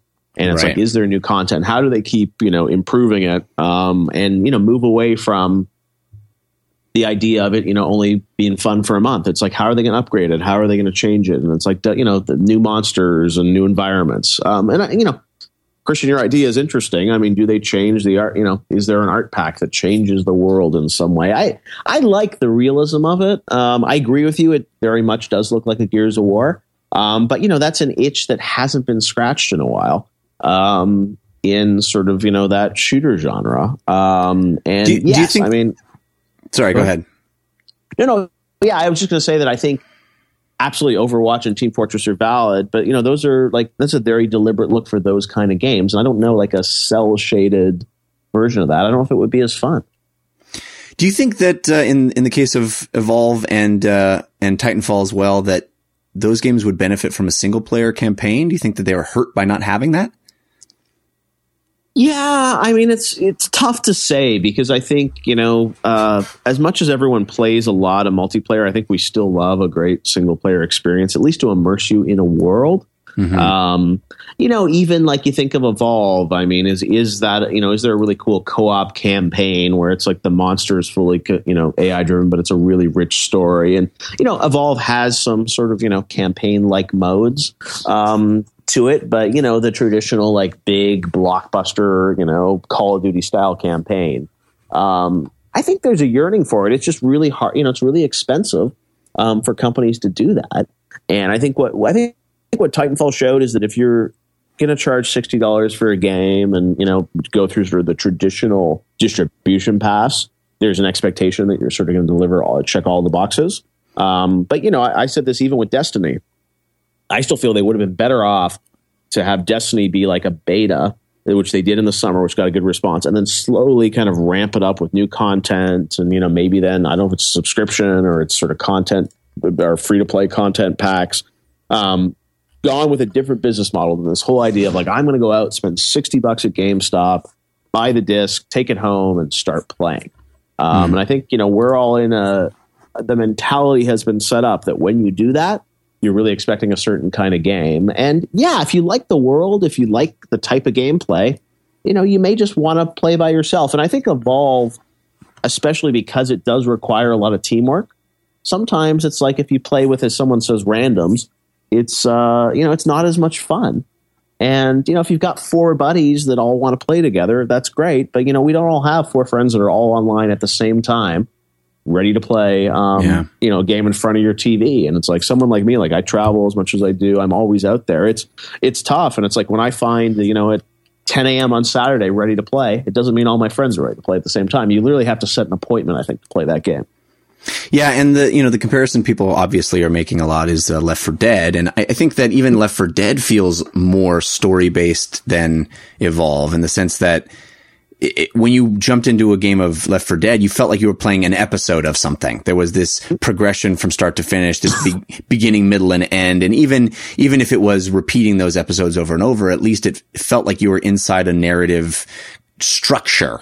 Whereas Evolve, at least the the stuff that I've played uh, in you know before launch, it very much more feels like a, a round of tag, or as you were talking about the commercial saying of hide and go seek or whatever. Um, much less structured behind any sort of narrative, and I, I kind of feel like that's more significant than people are making it out to be. That that feeling like you're inside something and invested in that world. And I, I know in the case of Titanfall, I very much was wanted to be more invested in that world because it looked so cool and it seemed so cool and the the idea of these this company that makes mechs and all that stuff it just was a layer that was sort of flimsy and didn't really matter but I wanted it to matter. I don't know. I, I feel like it's this whole uh, danged if you do, you know, danged if you don't approach to it, where a game like The Order, which I have not um, seen, you know, I, I guess it's gold, but I have not seen a finished build. This is just on previews and others' impressions. But you know, oh, it's going to be five hours long and it's super linear, and oh, Uncharted One, it was just single player and super linear, and people bemoan that and hate on it. And then, oh, Evolve is just multiplayer rounds. Oh, it's awful. Oh, why'd they add multiplayer to Tomb Raider? That's not what Tomb Raider's about. Multiplayer in The Last of Us, dumb. Oh, it's just single. It's like, wow. And making games is tough. I don't know how you make a game that people are excited about where they're like, this is the perfect, ba-. maybe. Is it? Is it Call of Duty? Is Call of Duty game of the year every year, honestly? Because they have that bombastic single player campaign and that multiplayer campaign that keep people playing forever and ever and ever. Because everything else, it seems like nothing is right about it, right? I mean, Evolve, we need a single player. That's what we need. But then why'd they tack multiplayer onto it? What a, it stinks. It's awful. I don't know what the answer is. no Christian we've established that game of the year for 30 years in a row now is Tetris we've established that until Ubisoft makes it and it doesn't work. uh, what is on your playlist Christian So I, I I teased this. Why didn't it tease it? Uh, Club Nintendo is is soon to be RIP, and I spent um, my points. I was a platinum member, and I dove all my points into um, 3DS eShop games. And what I've been playing the most of is Super Mario Land 2: colon six golden coins. Nintendo proving that they were bad at naming things.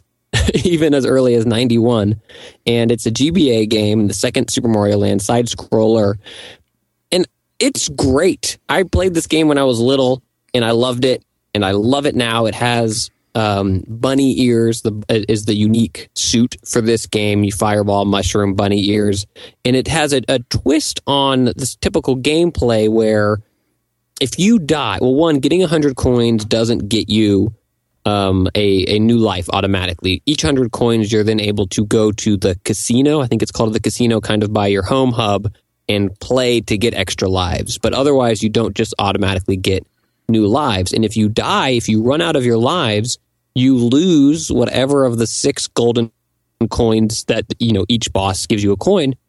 You lose those and you have to go get them again. You don't have to play every level leading up to the boss. You're able just to go to that boss fight to get the coin. But it was replaying it and experiencing that. I was like, this is such an interesting take that Nintendo moved away from. And I think what this game shows me the most is Nintendo has been making the same game now for so long in terms of new Super Mario Brothers 2.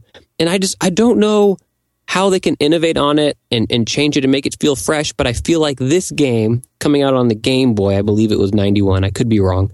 But this game coming out on the Game Boy with new suits, it feels the same, but subtle tweaks to the gameplay and the progression was such a further innovation for that series than what they're doing now. And I think if you haven't played this game and you have a 3DS lying around, pick it up just from the the game development school study approach of seeing they were introducing jello worlds, ice worlds, all those things and the new approaches that I feel like have largely been ignored in that 2D Mario world. And man, what what a great game! What a great fundamental game! And here it is on a four by three crappy little two color monochrome screen. But I think you're, I think you're demonstrably wrong about the fact that they don't innovate and don't add new crazy weird levels. I mean, every new Mario, as as much as they are, uh, they may be treading similar ground as far as you know being a 2D side scroller. Every new one has crazy, wild uh, levels, and I think that's what's the magic of of that franchise is that every new iteration. What was the last one you really played? Not to call you. Well, no, yeah, to call you out. What was the last one you really played? Uh, the uh, the the Wii U one. Uh, what's it called? I don't know what they even what they're freaking called anymore. Do you New think Super Mario I- Brothers Wii U? Yeah. Yeah, New Super Mario Brothers Wii U. I played a ton of that. they name it what it is on the console it's on. That's their naming. There you go. Uh, but now it needs to be new, new Super Mario Brothers for the new Nintendo 3DS. New And 3D don't think that World, game- 3D World Well, no, no, is no. wildly innovative. The 3D games. I'm not the 3D games. Galaxy, 3D World, Mario 64 are their own beast, and those I think they have continued to innovate. And I don't know, maybe you can't innovate in a 2D world the same way, but I, I don't think that's true either because the things that the Rayman games have done over the course of their progression is is wildly different. Or looking at the way the Mega Man games have evolved, or what Shovel Knight took from all of those games and created this awesome new experience that felt familiar yet fresh. Where I would argue that since the first new Super Mario Brothers, which added the mini Mario and the big polygonal Mario, I don't think those games have really blown your mind with level design and or world types, fire, ice, you know, whatever, whatever, where you're like, oh, now we're in it. This is dope.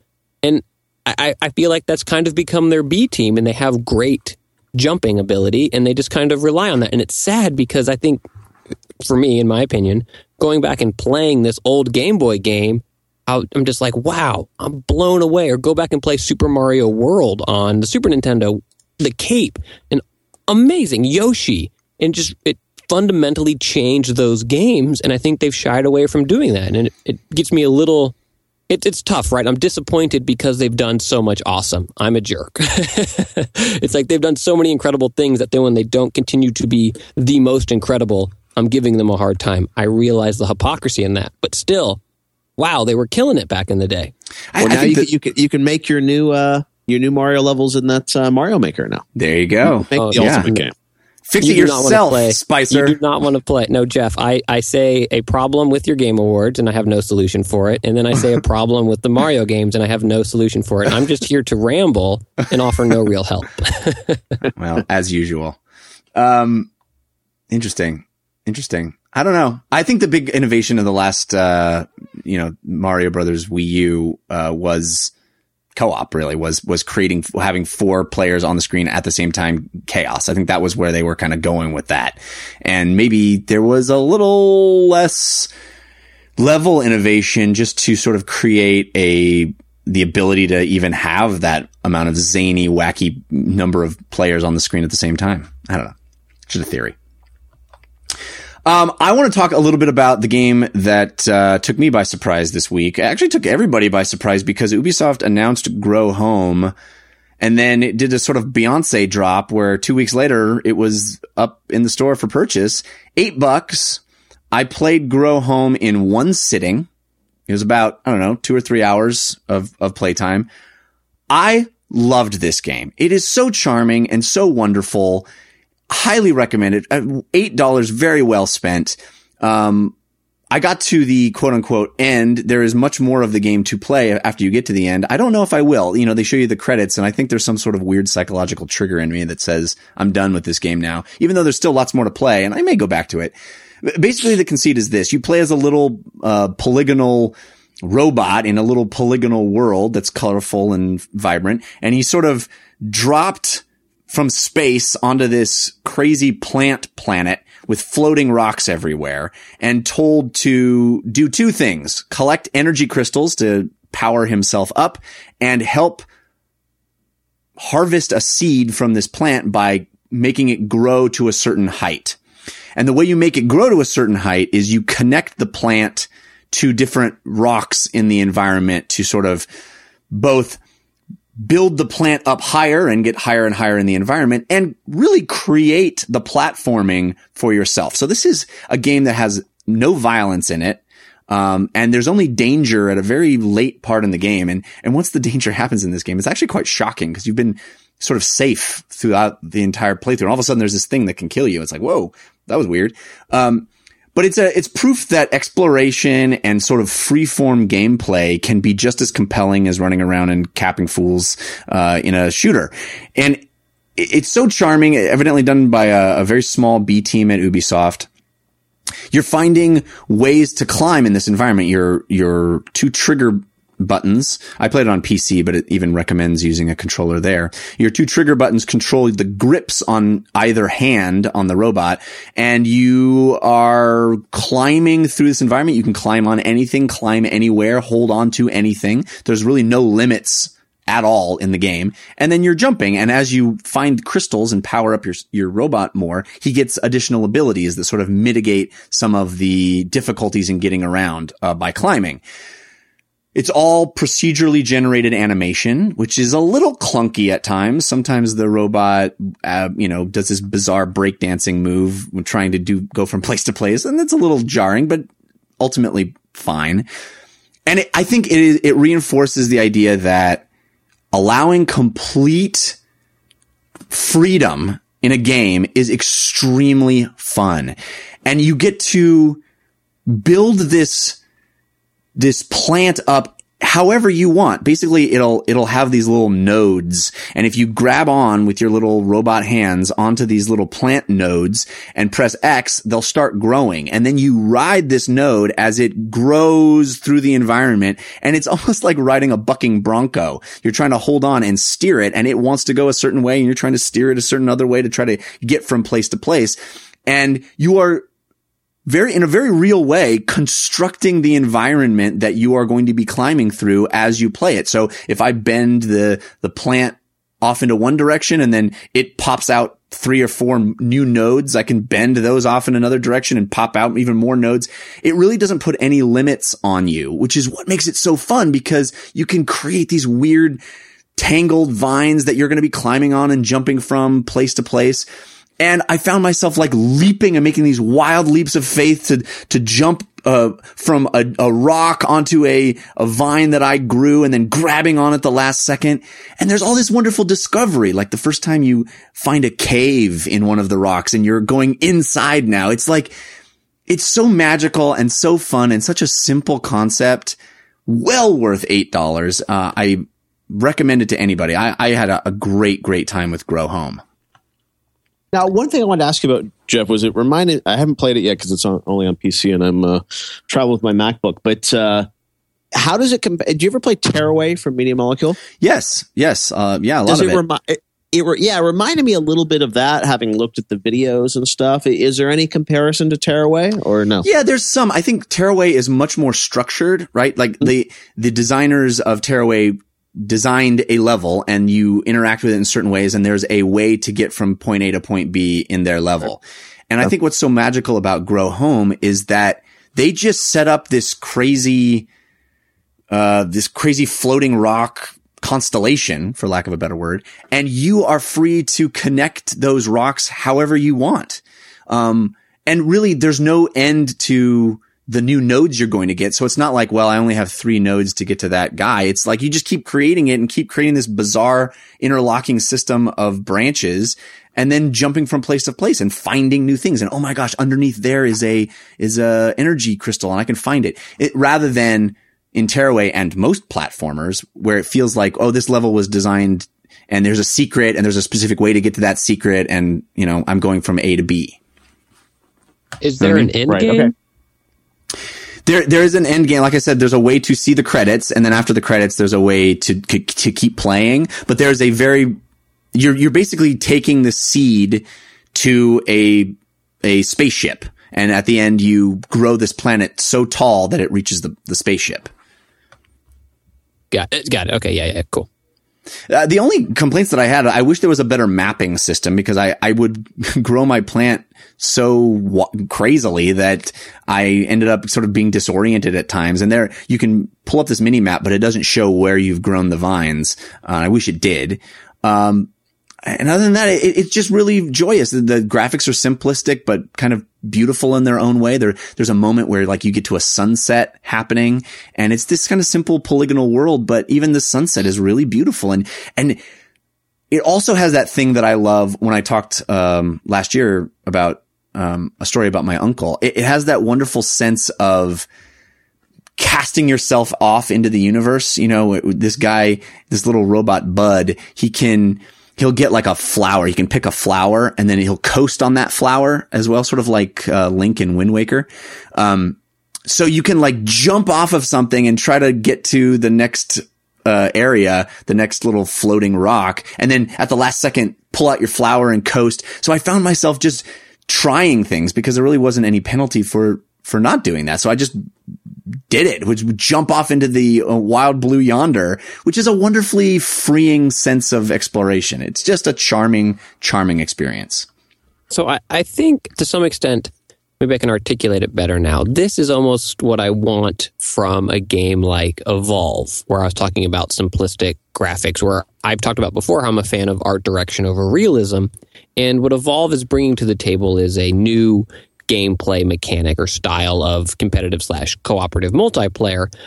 And I feel like we're in the world now of early access or here's this new concept, here's this game. We, we, announced that it came out two weeks later, now go play it. Where if Evolve, they didn't dump in whatever their budget was 100 million, 80 million, whatever, into making this huge thing. And it was just, oh man, this team at Turtle Rock came up with this idea for this awesome game and we're going to get it out to you and it's 20 bucks and it's this world and the, the hook is you interacting with your friends and cooperating with each other to keep this big monster and then you get that and you're playing it and it's just it is just an arena so why make it look like a, a swamp? And then once you get into that and you love it and then i think it gets into the esports type thing like you were saying Jeff, where they're, I mean, Evolve is really trying to be an esport game. And then you come in with other maps. I just feel like that style of game now has moved away from the $60 release. And I just would have loved to have seen when you have this new awesome gameplay concept, get it out, get people playing it, get people having fun with it, and then iterate on it. And I think that's how you make a game a platform now versus $60 and then, oof, as mentioned earlier too, the, the DLC plans they have for Evolve, it doesn't make make me want to spend 60 bucks on it to then dive into it. So I think that's what I want. Like simple, make the graphics cool, make it a great art style, and then get me playing this awesome thing like Grow Home where I have this cool concept and I'm having fun with it and exploring it. And I don't feel like I went and bought Metal Gear 5. Well, it's clearly not the game they were trying to make with Evolve, right? They they set out to make a AAA high tier title, and I'm sure the team on it was much larger than the what nine people that were making Grow Home. Um, yeah, I think it's just you're kind of comparing apples to oranges a little bit in that situation. You know, yeah, know. both are fruits. I prefer the juice of an orange. I like the texture of an apple. It's easy to do. um, cool. Uh, anything else you guys are playing, or or should we move on? Good. I'm good. good those are the big ones, I think. I mean, there's, you know, uh, Dying Light is the only game that I haven't jumped into yet, which seems to be getting pretty solid reactions. Have either of you guys played it?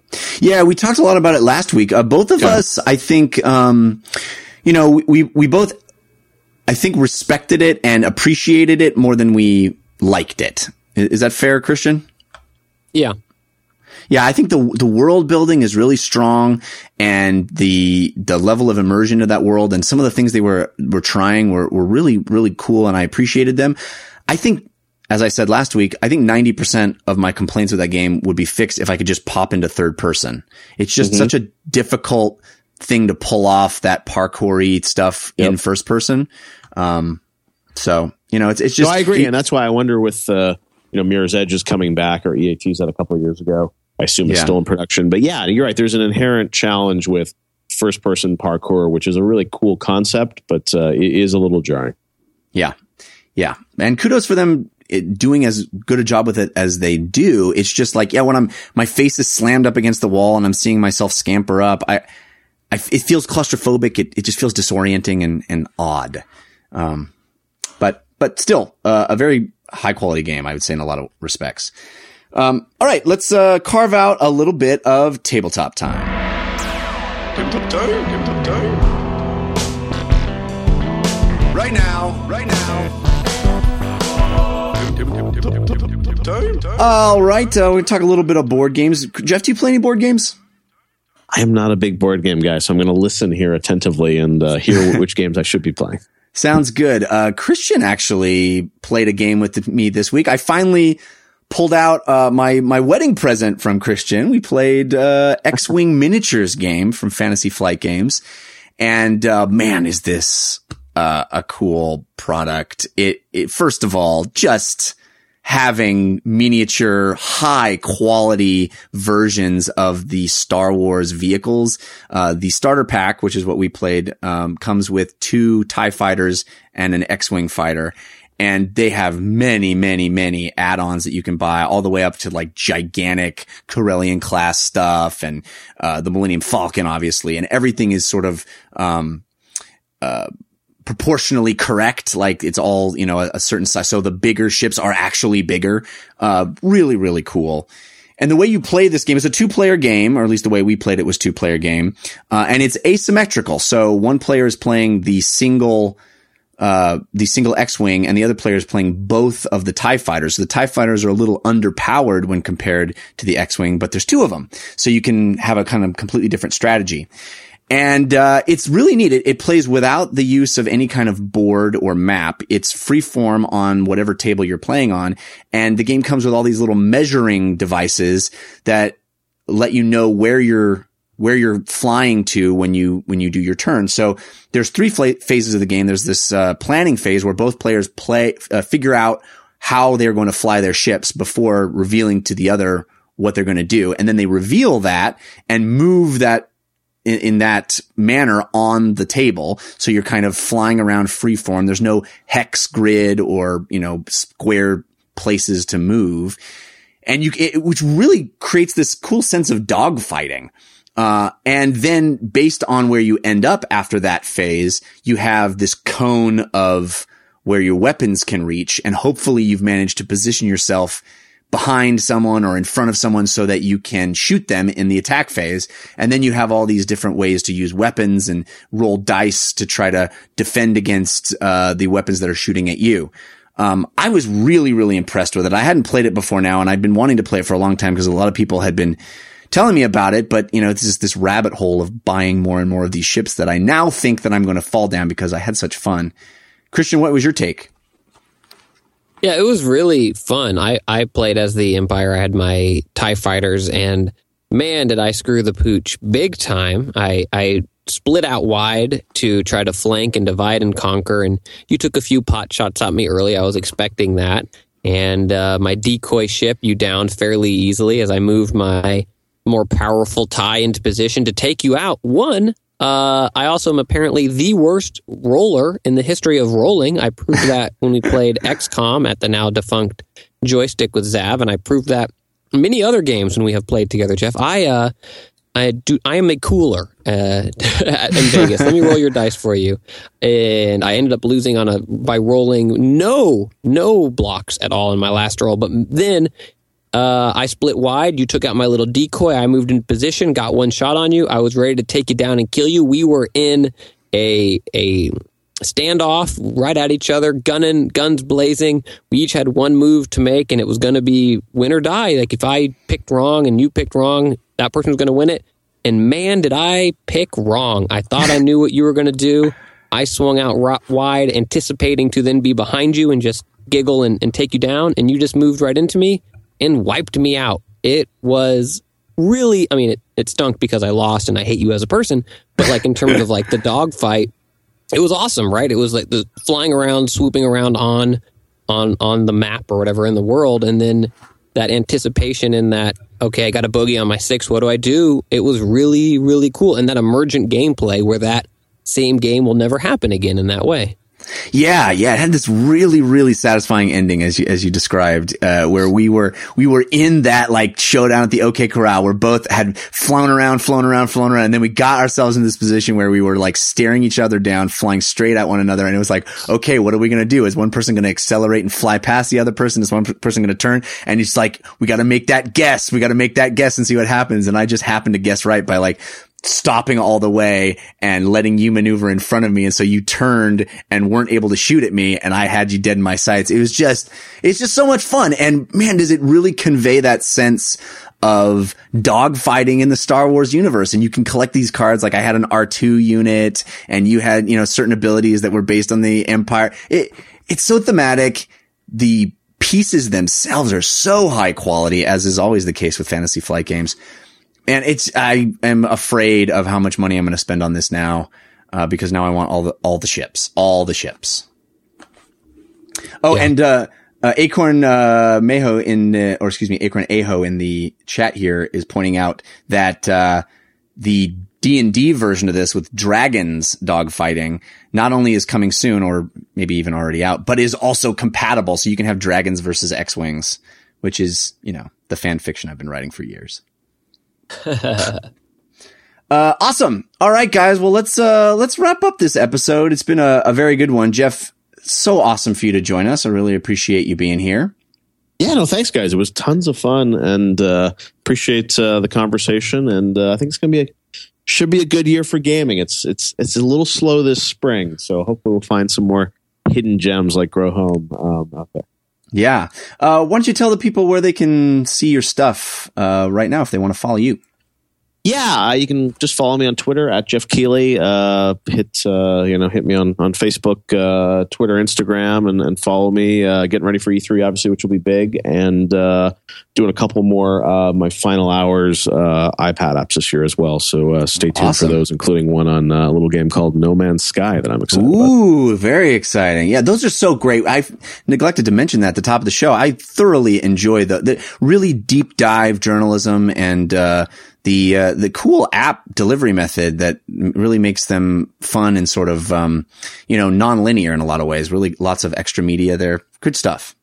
Thanks, guys. Appreciate it. Yeah, more more coming soon. Christian, what about you? What do you got going on this week?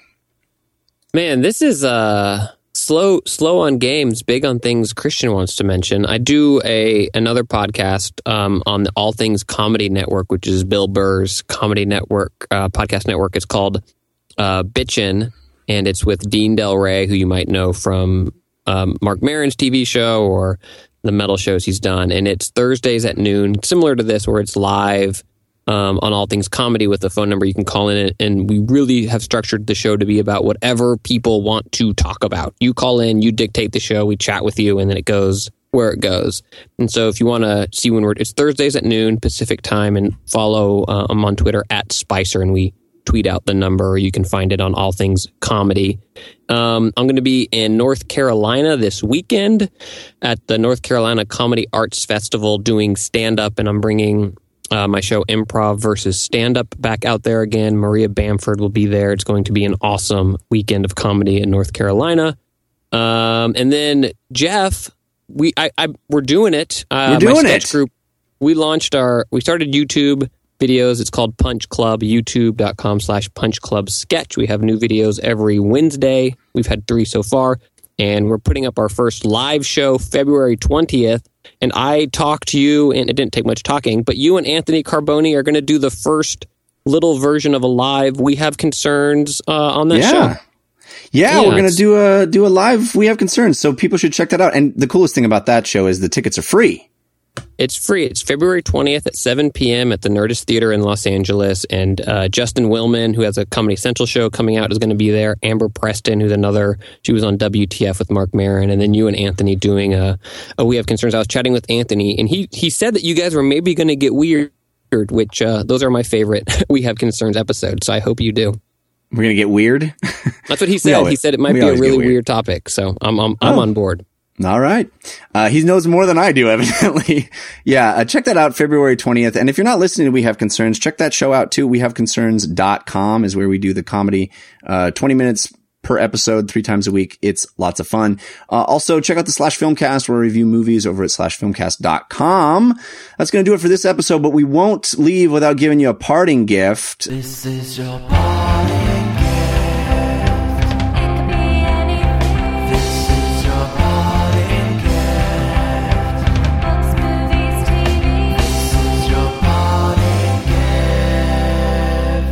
Jeff, do you have anything to re- recommend that might not even fall in the world of video games? Uh, well, I, well, I watched uh, first episode of Better Call Saul last night, which was uh, which was really cool. Uh, Didn't know what to expect. Did you guys watch it? It's on my DVR, and, and the second episode is happening tonight, so back to back nights. Exactly, back to back Yeah. nights. But yeah, the thing that really struck me was the the cinematography and the way they framed some of the shots. It was just like it was just beautiful. Uh, the way they put it together. And I didn't know whether it was going to be a comedy or a drama, um, but it, it struck a really interesting tone. It's a bit of a slow burn. Uh, um, sort of the middle piece of the episode, but a really kind of interesting, um, a cool kind of surprise cameo from someone uh, in uh, you know Breaking Bad history. I won't spoil it for anyone who hasn't watched it yet, but uh, yeah, I, I'm really kind of excited to see where it goes for uh, for episode two. But that was uh, that was last night, and I, I really dug it. Awesome. How about you, Christian? You got a parting gift? Jumping on the TV train as well. I believe all the other seasons are free on Amazon Prime if you are an Amazon Prime member, but this the final season of Justified is into its third episode Oh, so good. it's great. The stakes, uh, Walter Goggins' character, who originally was written as just a small guest character for the first season, has they've continued to pay dividends with that character and that relationship. And um, I can't recommend Justified enough. It's awesome. Did you call him Walter Goggins? It's Walton. What did I say? I think he said Walter, but I could be wrong. Uh, anyway, it. yes, a criminally underrated show, Justified. Ah, It's so so good. Um, I wanted to mention uh, as my parting gift. You know, we talked about the uh, the sad demise of Joystiq.com, and a lot of people on Twitter have sent me um, interesting potential replacements. One that I did not know about before now and have found a lot of value in is called VG247. I'm sure it means video games 24-7. Uh, VG247.com. I, uh, I think might be my Joystiq replacement. So, uh, good stuff. Very clear, concise, not snarky. Dig it. So guys might want to check that out. All right. That does it for this episode of DLC. Thanks to Geoff Keighley and Christian Spicer. Thanks to the folks at 5by5 for making this possible. Thanks to all of you that hung out in the chat and everybody listening at home. We appreciate you hanging out with us. We'll see you next Monday at 11 a.m. Pacific time. And until then, think about what you put out into the world. Make it a better place.